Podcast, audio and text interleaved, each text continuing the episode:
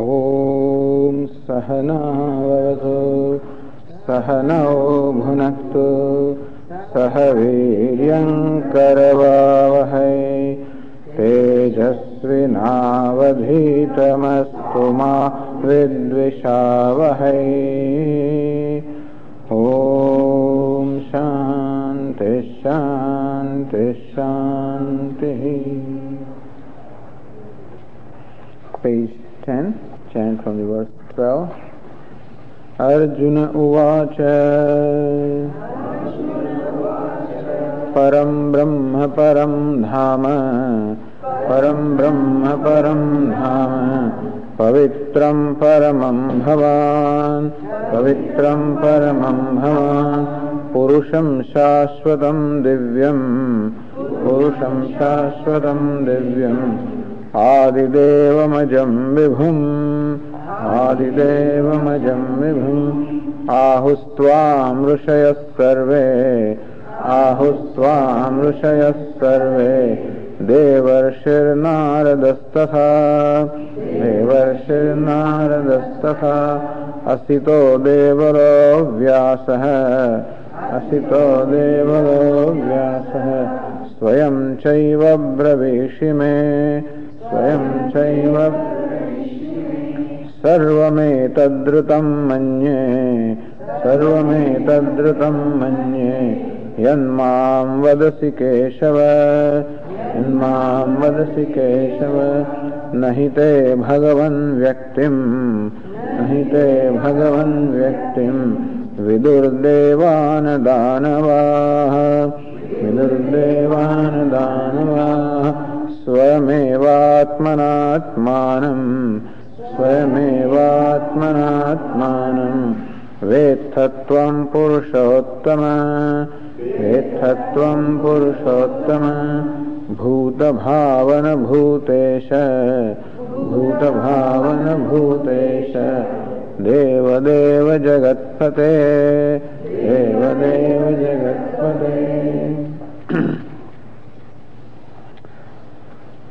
Arjuna here is singing in the praise of Lord Krishna, Param Brahma, Param Dhama, Pavitram Paramam Bhavan.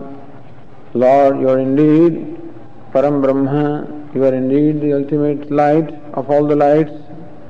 You are the Brahman that is limitless. Pavitram Paramam, you are the greatest purifier. This I know, this is what I have come to understand from the words of the sages.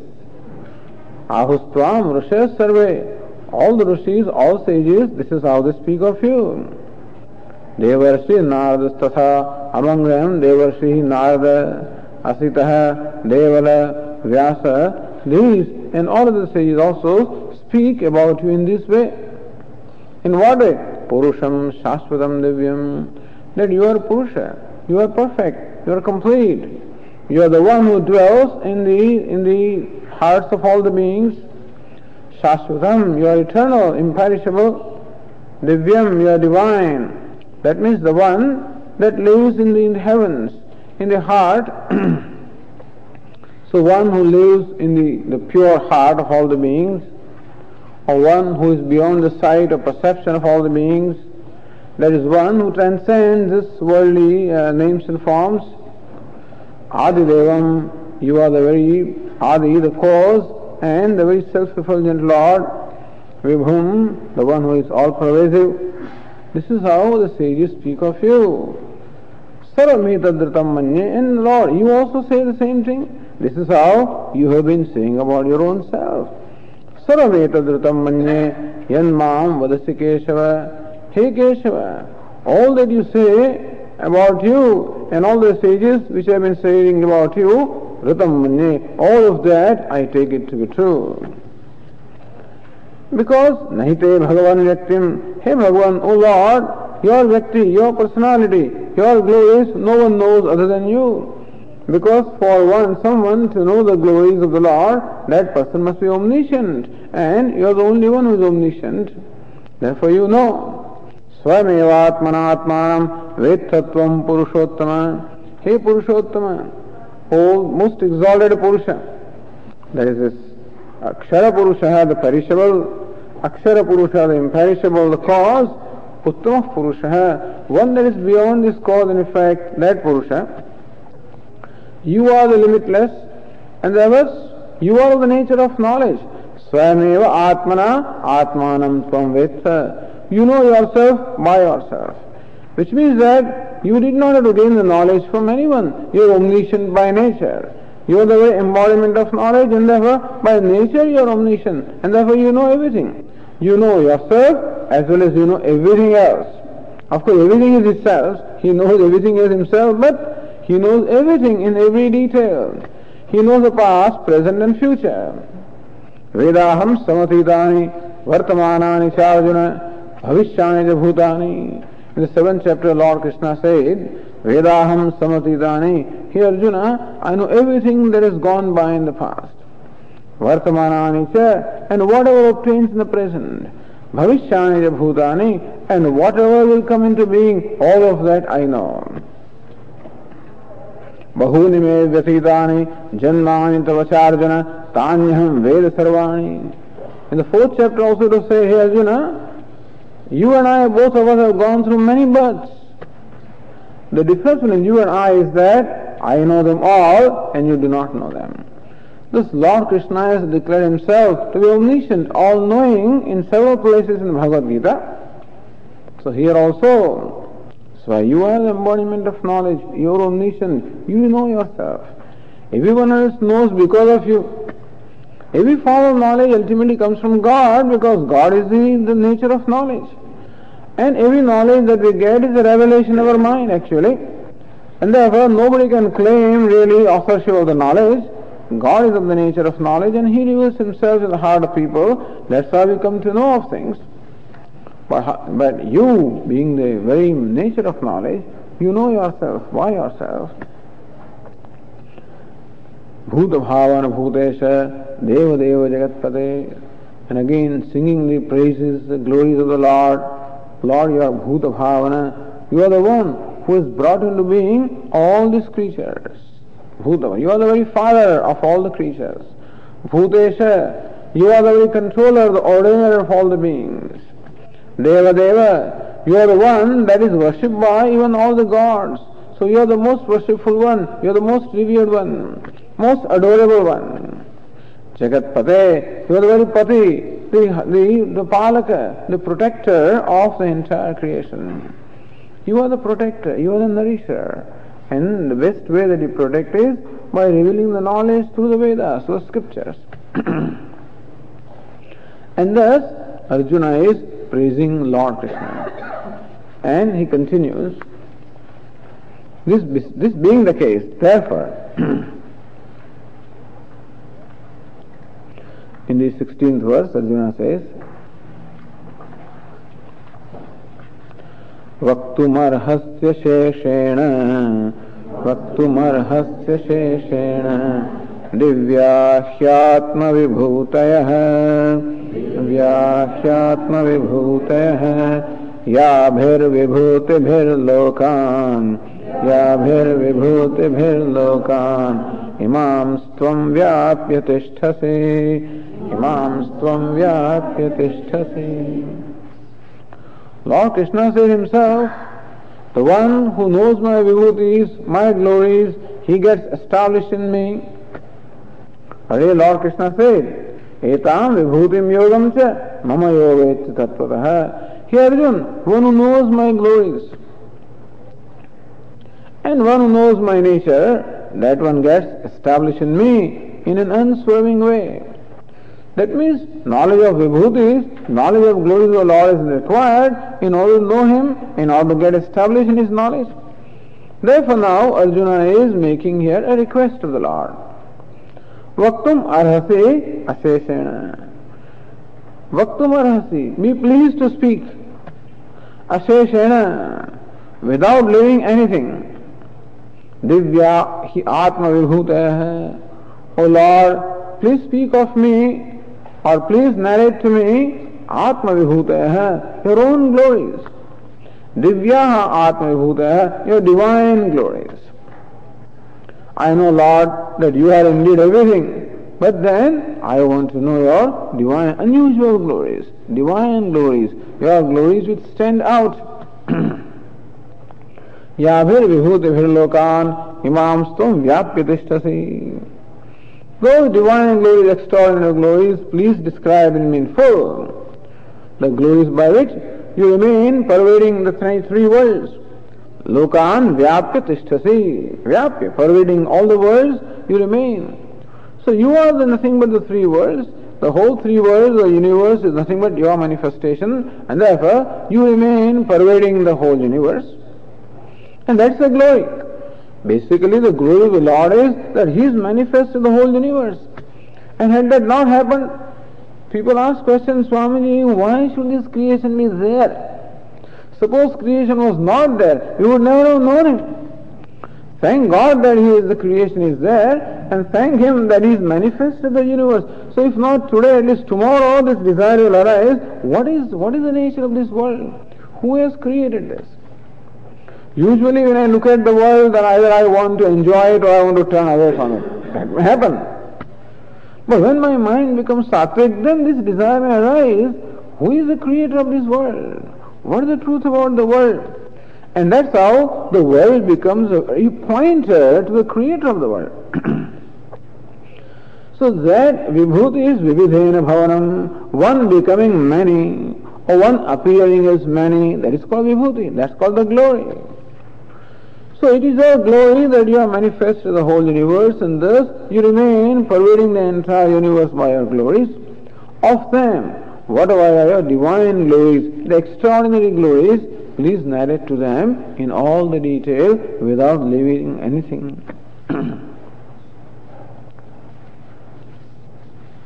Why do you want to know? What's the reason why do you want to know my glories? Arjuna explains that in the next verse, says here. Katham vidyamaham yogin, katham vidyamaham yogin, Tvam sada parichintayan, keshu keshu cha bhaveshu, chintyosi bhagavan maya. Kasam vidyamaham yogin. How can I know you? Their purpose that Arjuna is asking all this is, Katham vidyamaham yogin, Lord, how should I know you? So I want to know you. And I know that the only way I can know you is by constantly contemplating upon you, by constantly meditating upon you, by constantly worshipping you. So here this worship is presented as a means of knowledge. This was said earlier also, that by worship, we make the object of worship favorable to us. Swami, why should we worship God? To obtain His grace. What do you mean by grace? Grace means favorableness. Now we can obtain the grace of the Lord in whichever way we want. We can worship the Lord and seek His grace so that our desires can be fulfilled. We can acquire some of the worldly objects and things and beings that we want. That way also we can seek the grace of Lord. Nothing wrong in it. But better than that, we worship the Lord so that we get Lord Himself. So why should we worry about things from Him? Why not we ask Him? So there also. But how can I know Him? So here, knowing God is possible when, or knowing anything is possible when that thing becomes favorable to me. Is it not so? I can know something when there is a harmony, a tuning up between I and what I want to know. If I want to know is some particle, small particle, through a microscope I will look at it, and the purpose of microscope and its adjustment is so that there is a harmony, a tuning up between myself and that object which I want to know. If the object is very far away, I use the telescope to establish a tuning up between myself and that object. That is how that object becomes favorable to me, so that I know. I should do something to make that object favorable to me. If the object is very far away, then I have an extension of my eyes in the form of a telescope, so that the object becomes favorable, so I know him. The object is very minute, then I use another extension of my horizontal telescope so that it becomes favorable for me to know. Similarly also, for me to know the Lord, He should become favorable to me. Kathopanisha also says, Tattva bhava prasidati. When one worships the Lord, he becomes favorable. Favorably disposed to reveal himself. Here itself Lord Krishna said, Tesham evanu kampartham, out of compassion for them, I illumine the light of lamp of knowledge in the heart and dispel the darkness of ignorance. So when my devotees are totally, I see that they are totally devoted to me, that there is nothing in their life other than me, their whole life at the level of the action, the speech, mind, thought, everything is only centered upon me. When I find that, then I give them the knowledge, I give them my vision, I appear before in their heart as their own self. You can imagine different steps such as the teacher. Through teacher he may do that. It's not that, all right. Depending on what kind of knowledge I want, he may appear before me as a teacher. And through that he may give the knowledge, but it is he who gives the knowledge. When will he give the knowledge? When he becomes favorably disposed to me. How does he favorably become disposed to me? When I worship him. When I please him. When I think of him. When I remember him. When I all the time think of him. How do I, so kasam vidyamaham yogin, O Lord, how should I know you? Tvam sada parichintayan, all the time remaining engaged in your thinking. Parichintayan, chintanam means thinking. Parichintayan, thinking all the ways. Sada parichintayan, all the time thinking. All the time, ever engaged in your thinking, ever engaged in contemplation upon you, meditation upon you, worship of you. So Lord, I want to know you. And I know that the means of your knowledge is that all the time my mind must be engaged in thinking about you. But I cannot think of you who is beyond the name and form and infinite and limitless. That's all for the Uttamadhikaris. That is for the exalted students. I am not yet at that level. I am what we call the Mandadhikari. Mandadhikari means the Adhikari who is still dull. Madhyama, manda, middling, or a dull adhikari. I am a dull student. And therefore, I still cannot comprehend your abstract form. I can only comprehend you through the manifest forms. Therefore, keshu keshu bhaveshu chintyosi. How can I think of the Lord? When I think of His glories. I mean, I know that everything is God, no doubt about that. But at the moment, I do not see God in everything. That's my problem, not God's problem, but I don't see Him everywhere. When somebody comes to me, insulting me, hurting me, it's not possible to see God in there, Swamiji. He's my competitor, what can I do with him? How can I bless him? You say that you bless your enemies, how can I do that? He's my competitor. He's going to take over my business. How do you expect me to pray for him? At least pray for your friend, that much I can do, start that way. In short, to begin with, it is not possible for a person, although it is true, that he is a maker and he is a material. And therefore as material cause, he pervades everything, and whatever it is nothing but his manifestation. But still, my mind being what it is, still, I do not get inspired when I see these poles and pillars. That doesn't give me the idea of God. When I look at the wall, does it remind me of God? Doesn't. I look at the ceiling, does it remind me of God? Doesn't? If it does, then I don't need any particular form. But at this time I need a form which can remind me of God, which can invoke in me the devotion. It's there, but right now some churning is required to invoke that devotion. And therefore, very specific forms are required. Keshu keshu bhavesu chintyosi bhagavan maya. O Lord, in what are those bhava, what are those objects, what are those manifestations of yours in which I should think about you? And that also has to be revealed by him. Because when I look at things that doesn't occur to me, then somebody has to show me.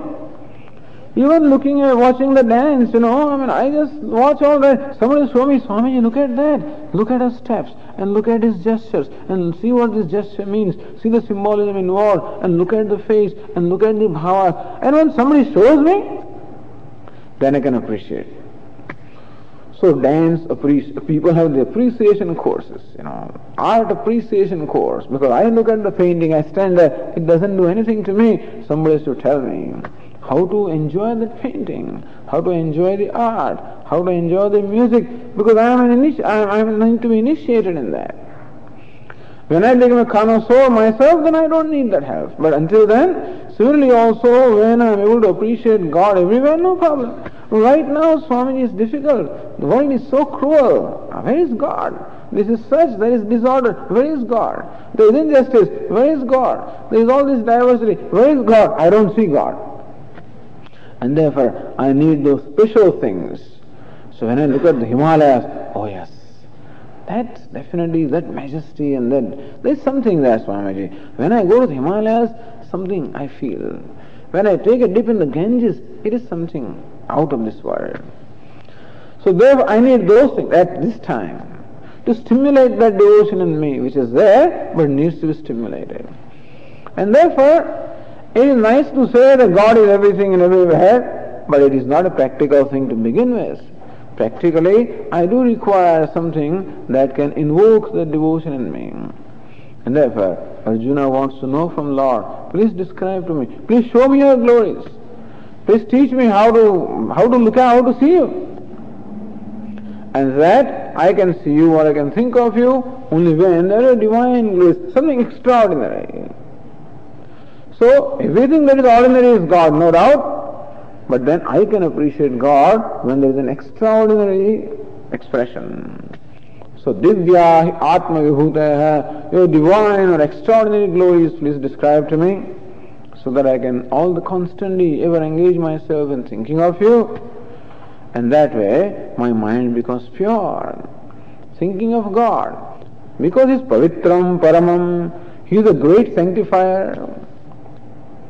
So we take deep in the Ganges and we get sanctified. I say all those things get removed. They don't seem to get removed, but that's what is being said. Depends on how much Shraddha, how much devotion and how much reverence we have.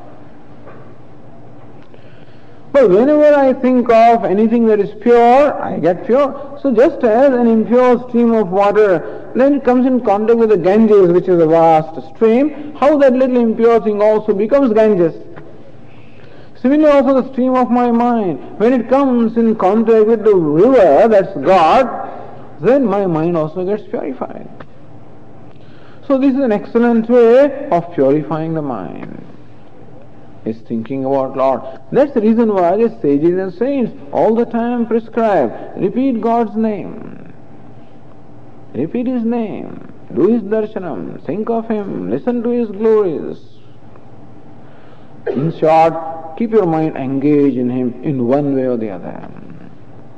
Sada parichintayan, not 5-10 minutes or 15 minutes a day, sada parichintayan, all the time. Because every time I think of the worldly objects, my mind again gets impure. Because thinking of the worldly objects is always going to be raga dveshas. When I think of something in the world, either I like it or I don't like it, and therefore, what the world does at this time is to only invoke the likes and dislikes in me, and therefore, that thinking only creates a pollution in my mind. Therefore, thinking of God, which is free from all the likes and dislikes, there's one object where likes and dislikes cannot have a place, because He is equal, He is same everywhere. He's always kind, He's always compassionate, He's always glorious, He's always, and therefore, thinking of Him purifies my mind.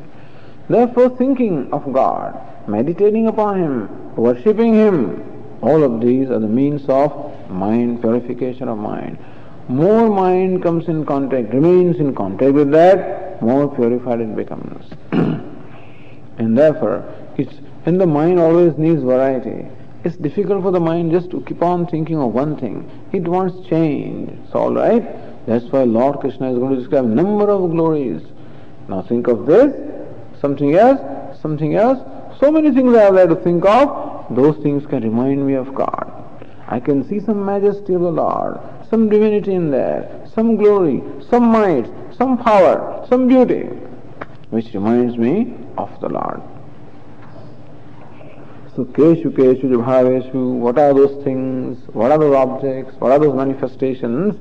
in which I meditate upon you, so that ultimately through that I know you. So here meditation or worship, mental worship of the Lord is a means of knowing the Lord, Saguna Brahma. As he says, Saguna Brahma is dhyayam, is to be meditated upon, worship. Nirguna Brahma is jnayam, is to be known as the self. And thus, by worship of God with attributes, as my mind becomes pure, ultimately I gain the fitness to know the Lord, the Nirgunam, as my own self. So this is a scheme. Worship of Saguna Brahma, worship of God with attributes. That becomes a means of knowing the Lord beyond the attributes. And concluding his presentation here, Arjuna says in the 18th verse, Vistarenaatmano yogam Vibhutim cha janardana Bhuyah kathay truptirhi Shunvato naasti me mrutam Vistarena, elaborately, Atmano Yogam Vibhutim cha Janardana Kathaya. O Lord, please narrate Vistarena in Vistar, in great detail. Elaborately, please narrate. Atmano Yogam, describe your yoga, that means your power, and Vibhuti, your glory. So the power of one becoming many is called yoga. Becoming many or appearing as many is called Vibhuti, the glory, and the power of one appearing as many is called yoga. Please describe to me the yoga and the Vibhuti, Vistarena. Janardana. So Arjuna uses the word, name Janardana for Lord Krishna. Shankaracharya explains there is a purpose why this name is being used. Word Janardana comes Jana plus Ardana. That's how the word is made up. Ardana is a word derived from root Ard. Ard in the sense of gati, in the sense of going, or in the sense of prayer. So yachana. So Janardana. Janardana is the one, is the God who takes all the demons into Naraka. That means he punishes all the demons and takes them to hell for them to suffer their sins. In short, Janardana is the one who drives away all the demons. So Lord, please drive away from my heart the demons with attachment and aversion, these likes and dislikes. They are the demons. So they are the robbers. They rob away the peace of my mind. Never, oh Lord, please help drive away these demons of attachment and aversion from my heart. Or Janardana. So Jana also means the devotees. So the one who is always prayed for by the devotees, who fulfills the prayers or wishes of the devotees is called Janardana. Hey Lord, I am your devotee and please fulfill my wish, fulfill my prayer so that I can meditate upon you and I can know you. So all the topic here is a meditation, our mental worship of the Lord. So hey Janardana, Kathaya, please narrate, please describe Vistarena, in great detail, elaborately, Atmana Yogam Vibhutim cha, elaborately. As we said, Arjuna seems to have forgotten where he is sitting. Please describe in great detail.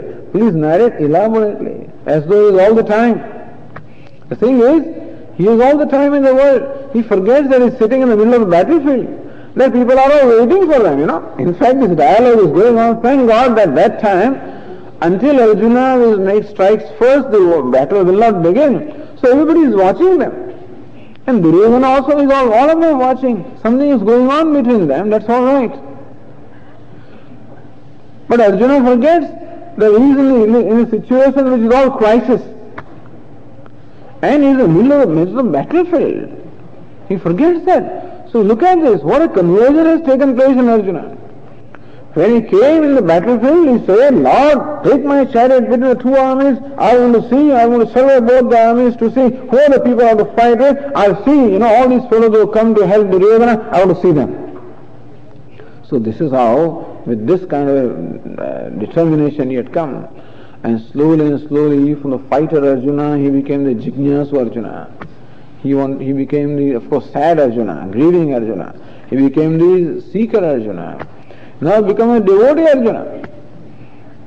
He says, please describe, narrate in great detail all the... But Lord says, I have been telling you. What do you think I have been telling you? I've been describing only my glories. In the 7th chapter I did that, 9th chapter, 8th, every day I'm describing that. Bhuya, please do it again, please describe again. So this shows love, isn't it? Why, how would you want to know? I mean, after all, if people start talking about them, who wants to listen to them? Here, you know, Lord Krishna is only talking about himself. Usually you dismiss such people. So look at Atma Shalaga. He keeps on boasting about himself. But here Arjuna seems to be enjoying it. That's what Lord Krishna said. Tatteham Priyamanaya. Arjuna, you find that you are taking delight in all my discourses. Arjuna also confirms that. That Lord, tell me again.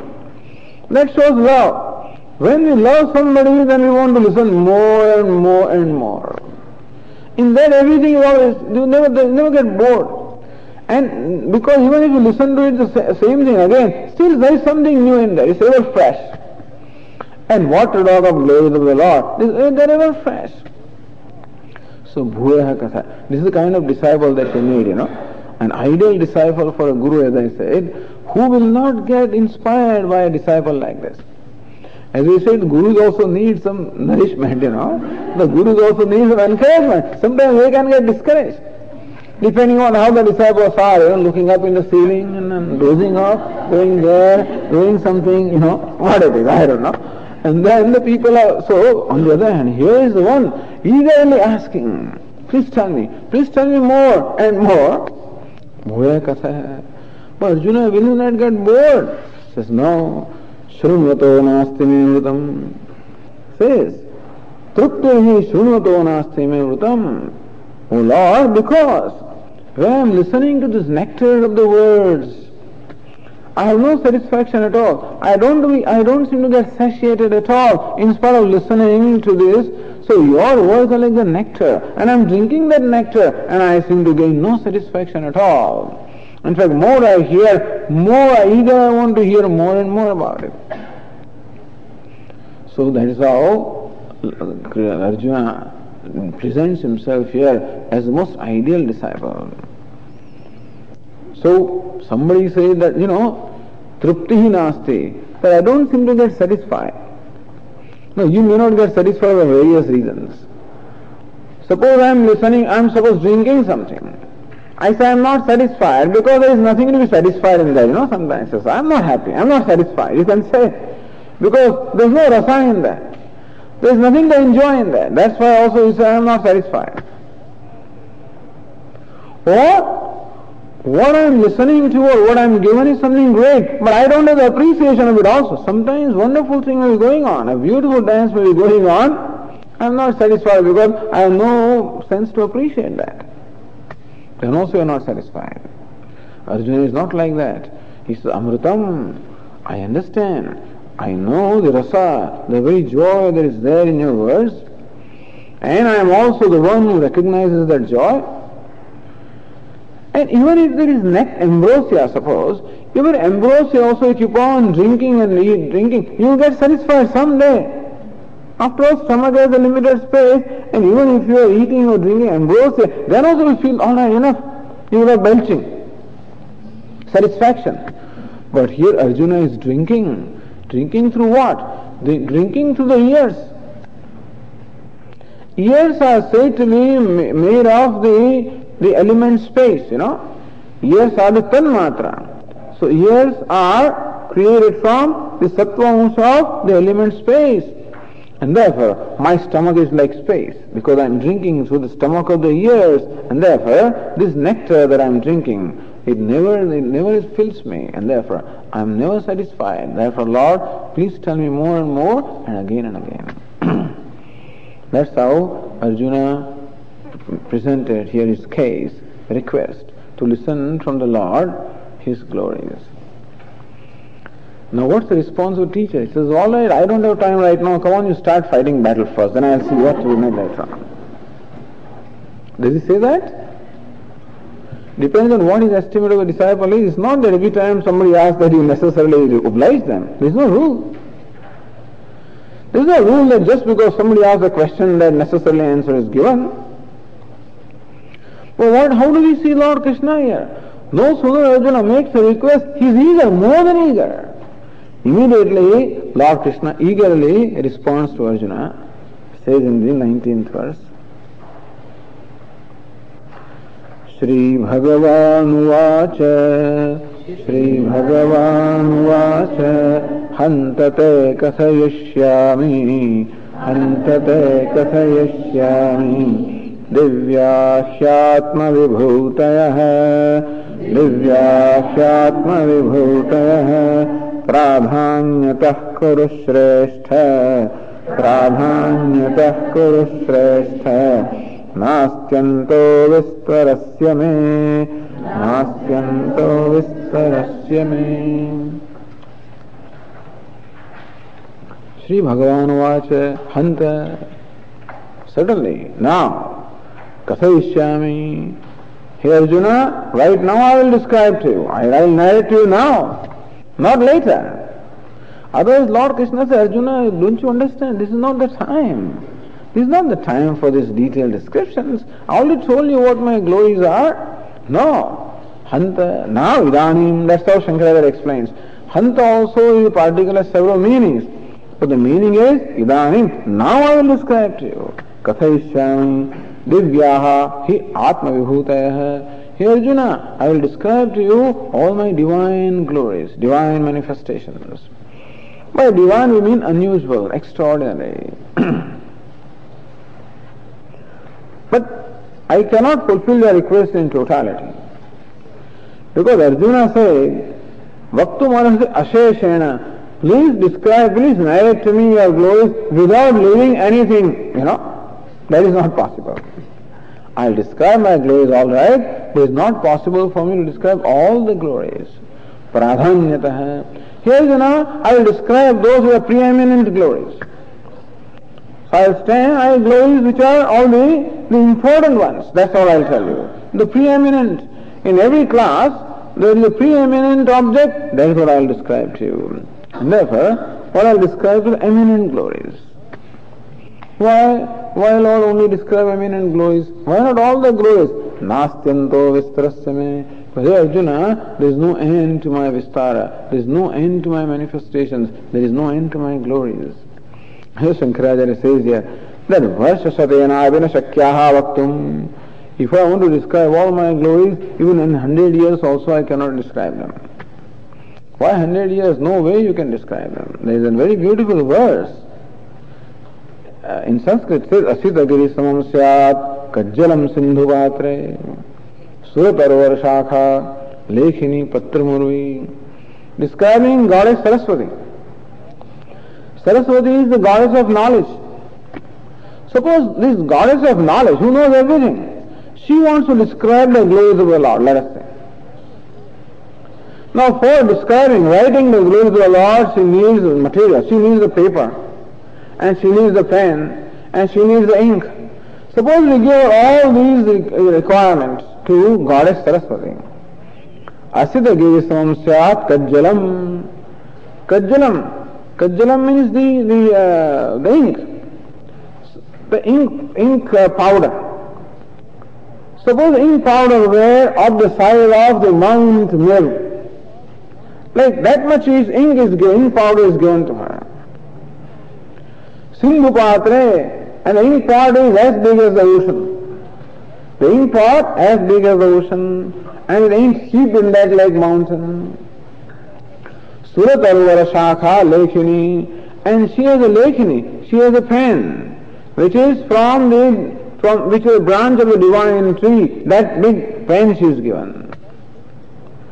Patramurvi, and the earth becomes a very page, earth becomes very paper on which she is writing. So she has all the material with which she can write, describe. Now she starts describing the glories of the Lord. She starts writing. Likhati yadi grihitva Sharada sarvakalam. Suppose Sharada, Goddess Saraswati herself, starts writing the glories of the Lord with all this material. Sarvakalam, all the time she keeps on writing.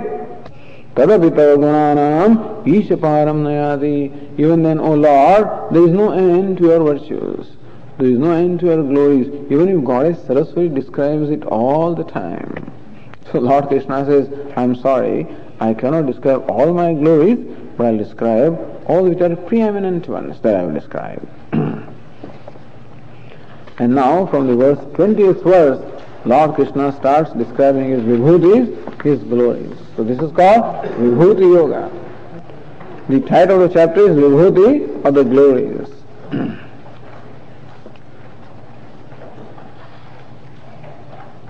But even before describing all these worldly glories, he describes his most important, the ultimate glory, to begin with.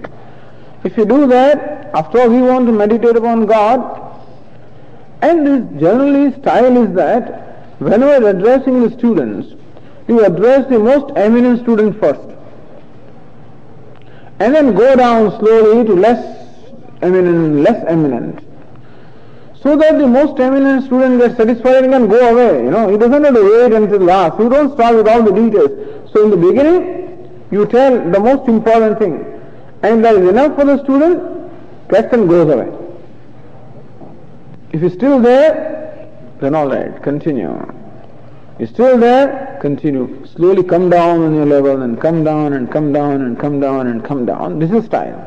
Not if you start from the basics and go all the way up there, because then that fellow will be waiting and waiting and waiting. He will sleep there. But on the other hand, this is a style. So therefore, first Lord Krishna describes his most eminent glory. In the 20th verse, says here, Ahamatma Gudakesha Sarvabhuta shayasthitah ahamadischa madhyancha bhutanamanta evacha.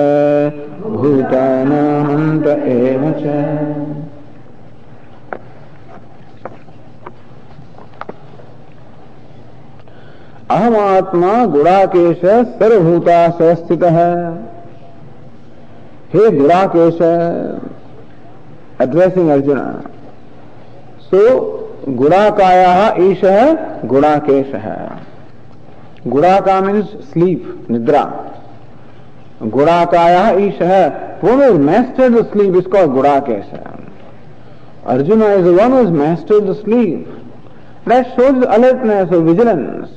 And that's the kind of student you need when you're describing and one who is fit to meditate. Gudakesha.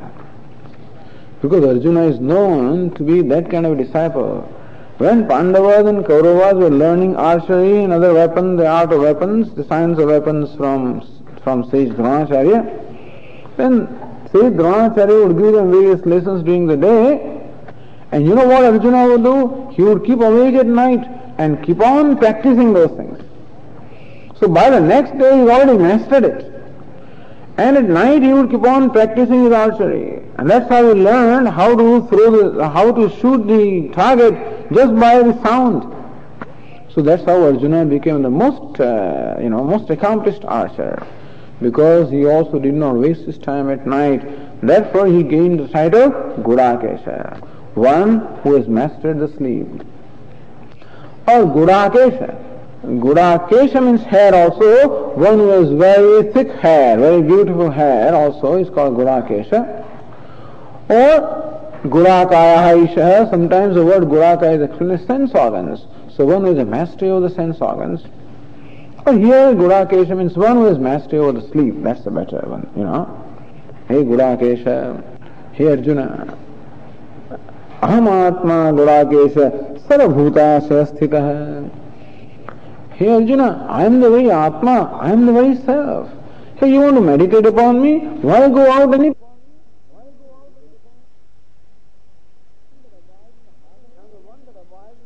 I'm the one that abides in the heart of all the beings, as a very self. Here, Arjuna, what is my most important glory? That I abide in your own heart. If Lord abides as a self in the hearts of all the beings, then naturally he abides as a self of Arjuna also. So Arjuna, for meditating upon me, for worshipping me, why go someplace? Meditate upon me, who is the self in your own heart. So that's the first meditation. And if you do that, you need not do anything else.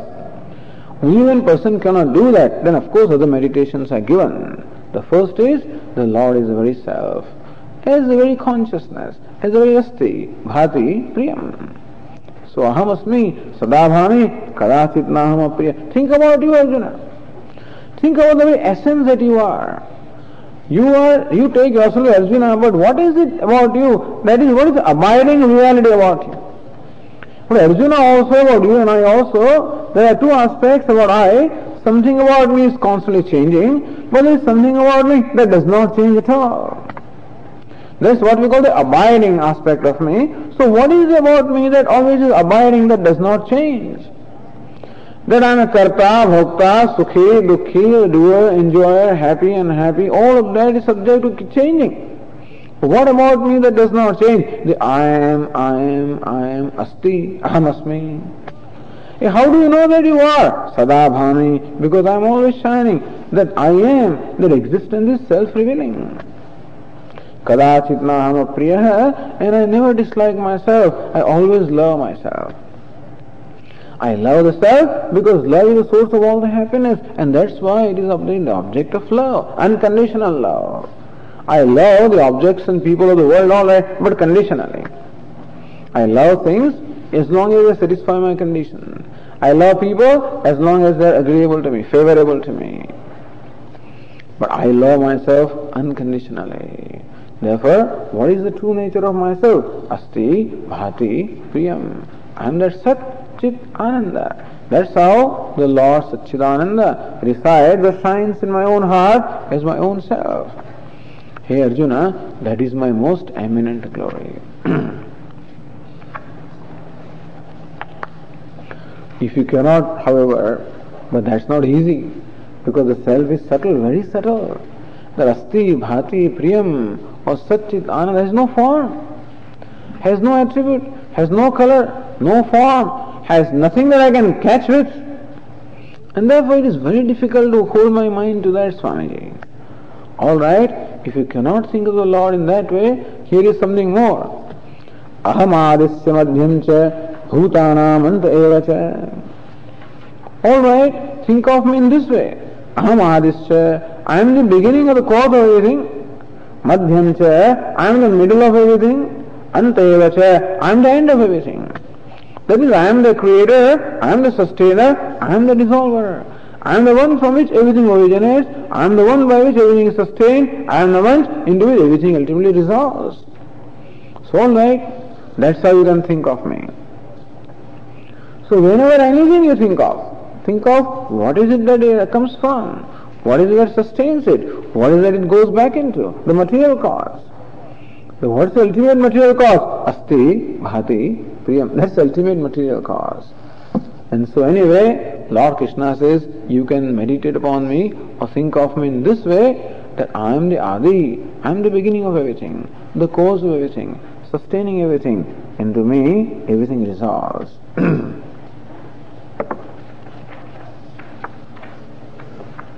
If that also cannot be done, there is also rather of course, thinking of God as a self is the most abstract. But thinking of His cause also is not easy. I have to direct my mind from the effect to the cause, not easy.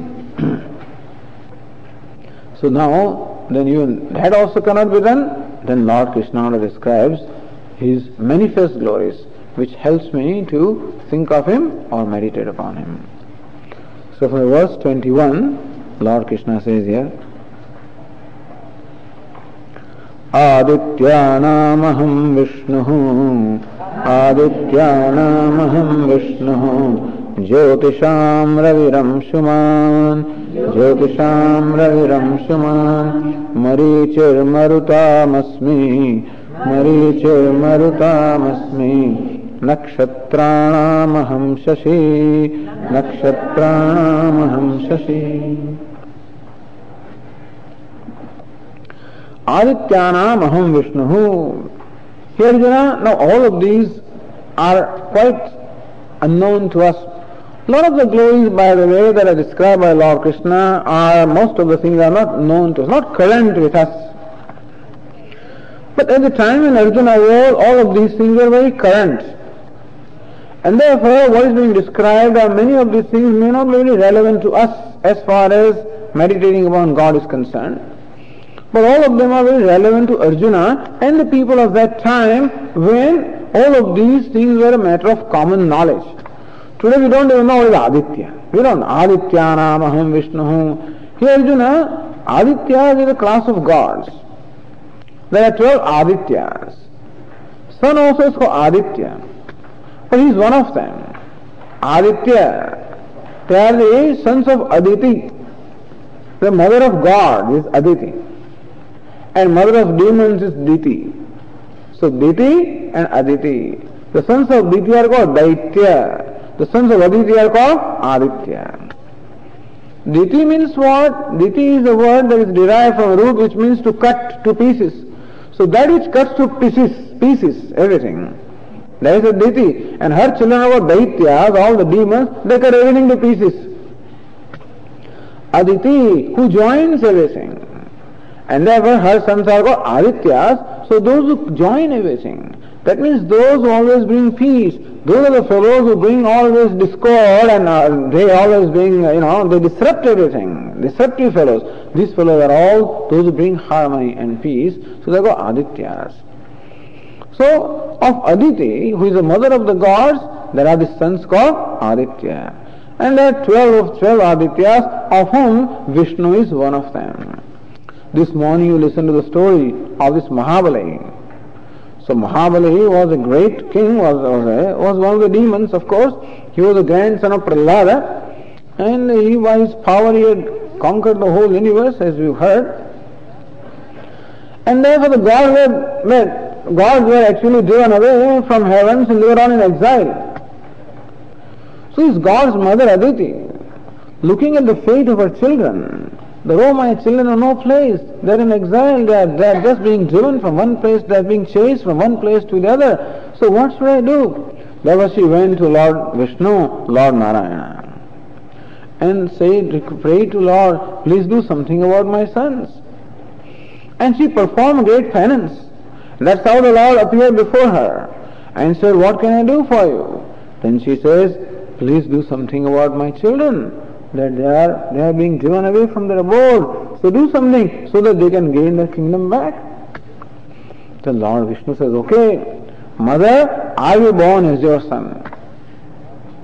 And that's how Lord Narayana, Lord Vishnu himself was born as the son of Aditi. He was the last one, the youngest one. And Aditi also had other children. Of his, Indra is one of the eldest.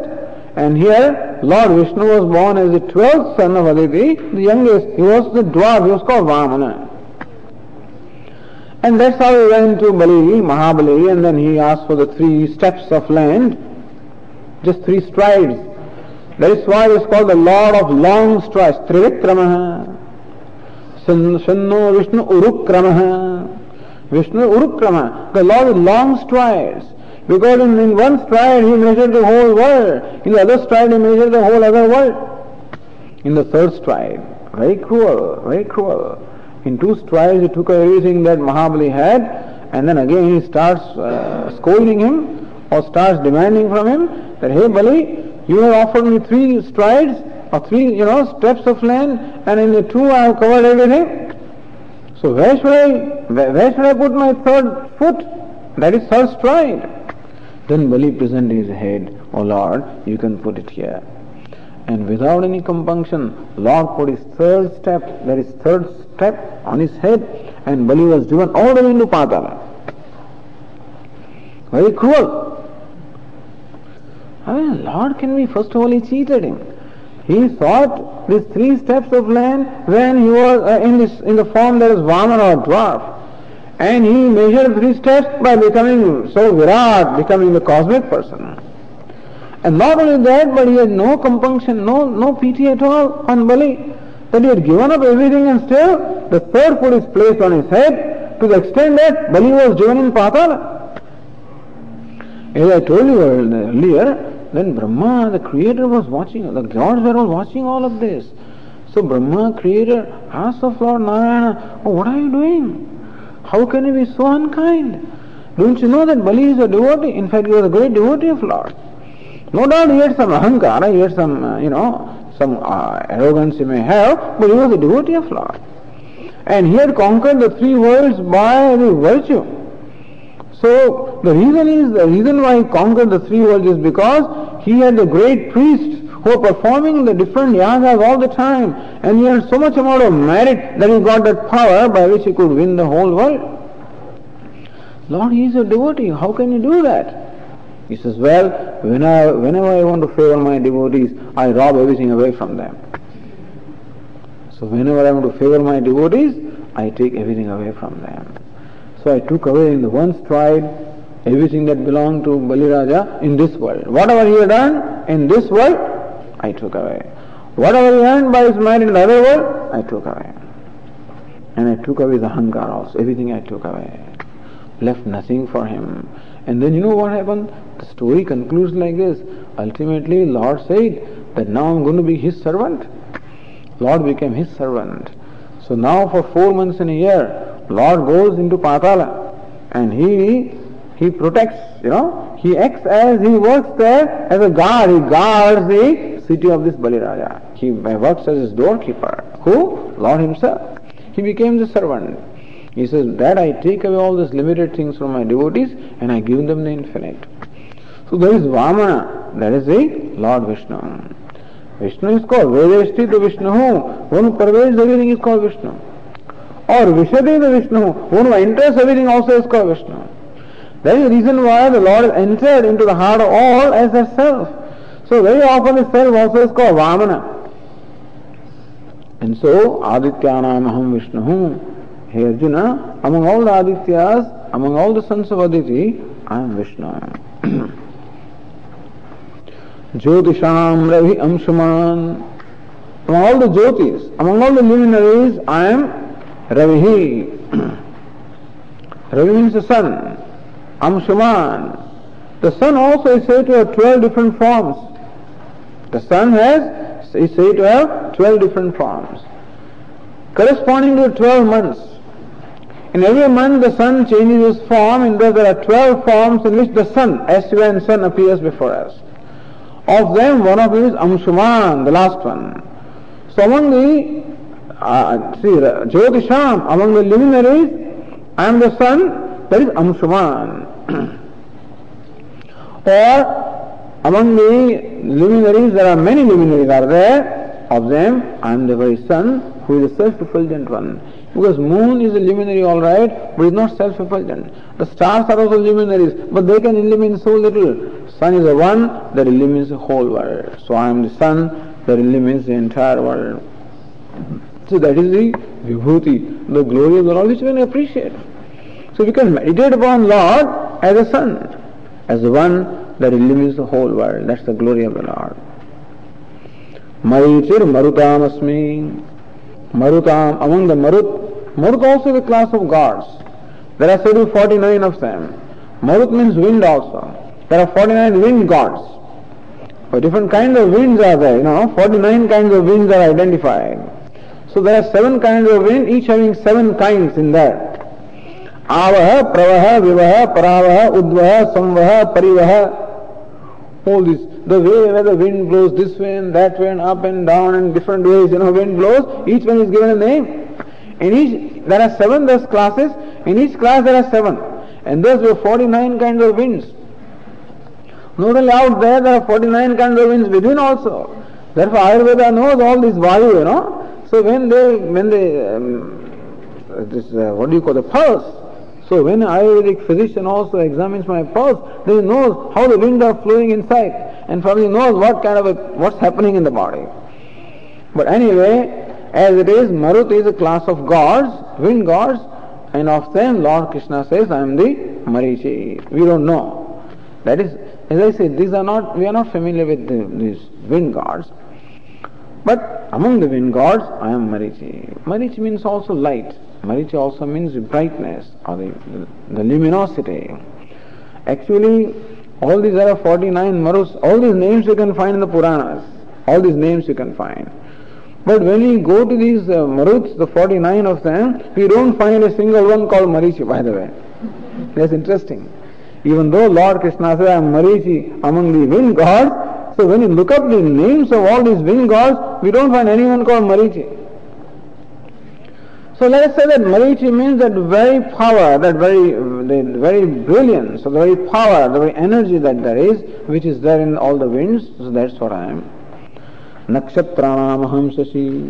Nakshatra, those illumined the nights are called Nakshatra. And so the stars, the constellations, among them I am Shashi, I am the moon. Even the moon is not a star really. So, but still, among the stars I am the moon. That is, at night, those Nakshatra is those who illumine at night. If that's how we explain about Nakshatra, then the stars are those who illumine at night. The moon also is the one that illumines at night, and therefore Lord Krishna says, moon is my glory, my manifestation. So during the day, as sun, I illumine the world. During the night, as moon, I illumine the world. So I am the very luminary. I am the one because of whom the sun and the moon shine, or I manifest in the universe as the sun and the moon. Then in the next verse, Vedanam Samavedosmi, Devanam Asmi Vasavah, Indriyanam Manaschasmi, Bhutanam Asmi Chetanam, Bhutanam Asmi Chetanam. Vedanam Samavedosmi. Among the Vedas, I am Samaveda. As you know, there are 4 Vedas: Rigveda, Yajurveda, Samaveda, Atharvaveda. Although all the Vedas are revelations of God, and if a Veda said is said to be nothing but the manifestation of Lord in the form of verse, it's called Vangmaya Avatara. The incarnation of Lord in the is as words, as a very, as the very words, as the very knowledge. So Veda means knowledge. The word Veda is derived from the root Ved, means to know. So Veda means the body of knowledge. And it is sage Vyasa who actually compiled them and divided into 4: Rigveda, Yajurveda, Samaveda, Atharvaveda. Of them, Lord Krishna says that I am the Samaveda. All the Vedas are sacred. Vedas are the very source books. We look upon them as the revelations of God. And therefore the question, when were the Vedas written? No answer. They are never written. They are all revealed. You can say that in a date as to when it was revealed, but not when it was composed. These are not composed. These are not written by anybody. So the sages have not written the Vedas. Although associated with every mantra of the Veda or every hymn of the Vedas, there is a Rishi. And Rishi is not the composer of that. The mantra of him, Rushaya, mantra drashtara. Rushis are those who see the mantra, which are always there, according to the conventional belief that these Veda mantras are always there. They never perish. Even if the whole world perishes at the time of Pralaya, the Vedas remain. And therefore, in the beginning of the next cycle, the sages, by their penance and the yoga, are able to tune up to those mantras, and that's how they seize the mantra of the Veda. This is the belief. And so, Vedas are the very source book. And basically, Vedas teach us 2 things, Dharma and Brahma. So, these are the 2 subject matter of Veda. Apaurusha Jnanam. So, that which the human intellect cannot conceive or cannot perceive or cannot comprehend, that's the subject matter of Veda. But then also Lord Krishna is Samaveda. Why is it so? Only because Samaveda is in the form of song, that is why. So, it is Veda alright, but then the special of Samaveda is in the form of songs, that is, the mantra of the Vedas are sung.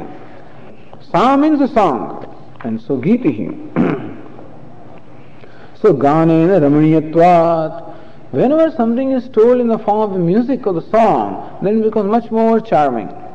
And therefore, the very same mantras, when they are recited in a musical way, then they become more charming. That's why Lord Krishna says, I am the Samaveda among all the Vedas. Of course, that is what you are learning these days. In the Samaveda, it is Chandogya Upanishad.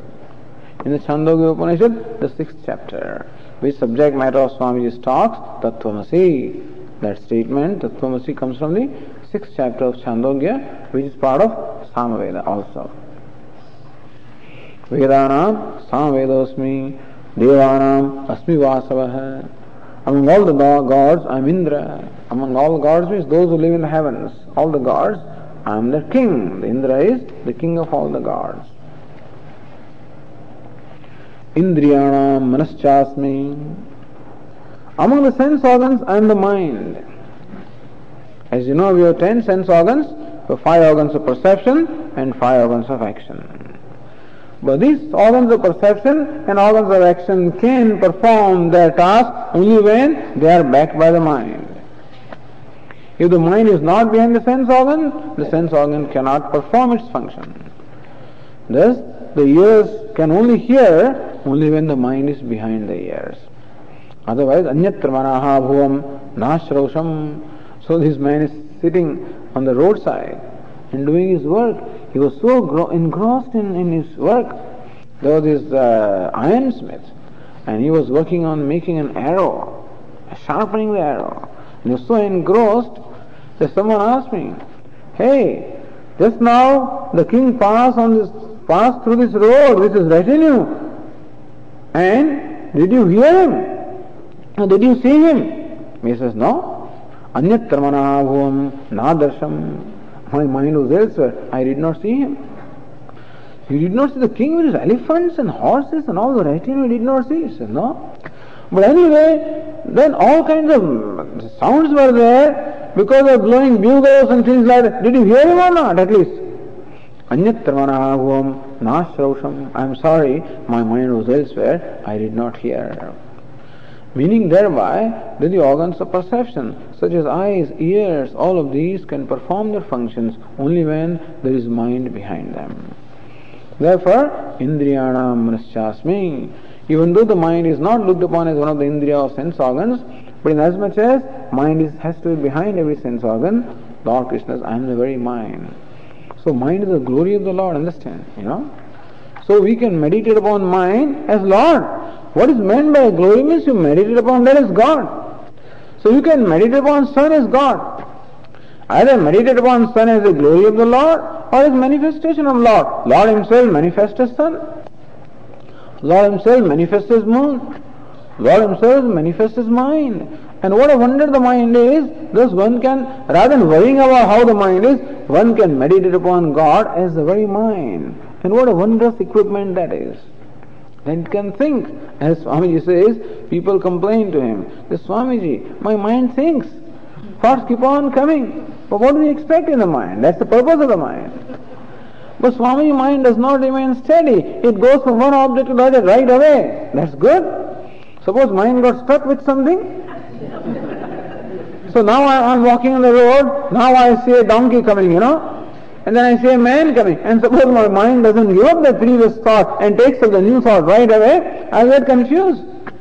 So it's good that mind has this tremendous ability to shift like lightning from one object to the other. That's wonderful.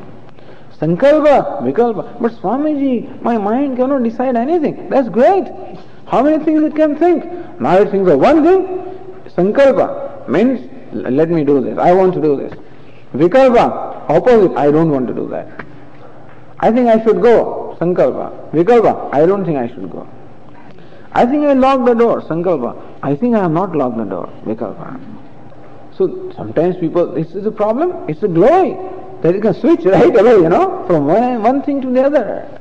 So that way when one can see how the mind can travel with the speed of lightning, even lightning also. In one moment I can think of Brahmaloka, That is billions and billions of miles away. In a moment I can go there. So that's the glory that the mind is. And there are many upasanas or meditations in Upanishads where the mind is looked upon as Brahman. So may you meditate upon mind as Brahman. So Lord's glory is manifest in the mind. Indriyanam manaschasmi bhutanam asmi chetana. So among the bhutanam, among the living beings, I am Chetana. Chetana means the consciousness. So that because of which the body is conscious, sentiency. So that because of which the body has become sentient. That's called Chetana. So when a person dies, there is no Chetana there. How do you know that there is nobody Chalega? Means gone is because there is no Chetana. So what is that keeps the body alive? That is called Chetana. And you know how the body remains alive? It is said that the consciousness is first reflected in my mind, in my buddhi, in my intellect. So intellect is that which first becomes conscious by the reflected consciousness. And then that reflected consciousness is passed on to the sense organs. And then it is passed on to the body.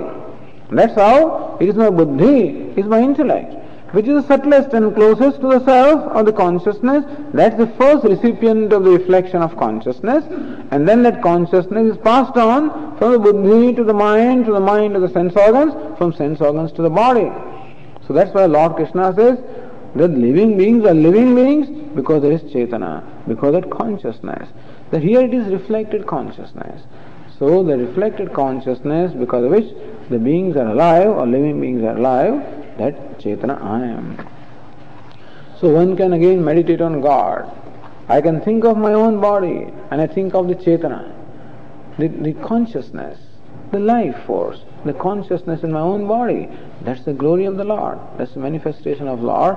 Thus, here now, this and all other verses, Lord Krishna provides those manifestations which can be used for his meditation, which we can look upon as the glory of, or we can see something extraordinary, and that is the manifestation of the Lord.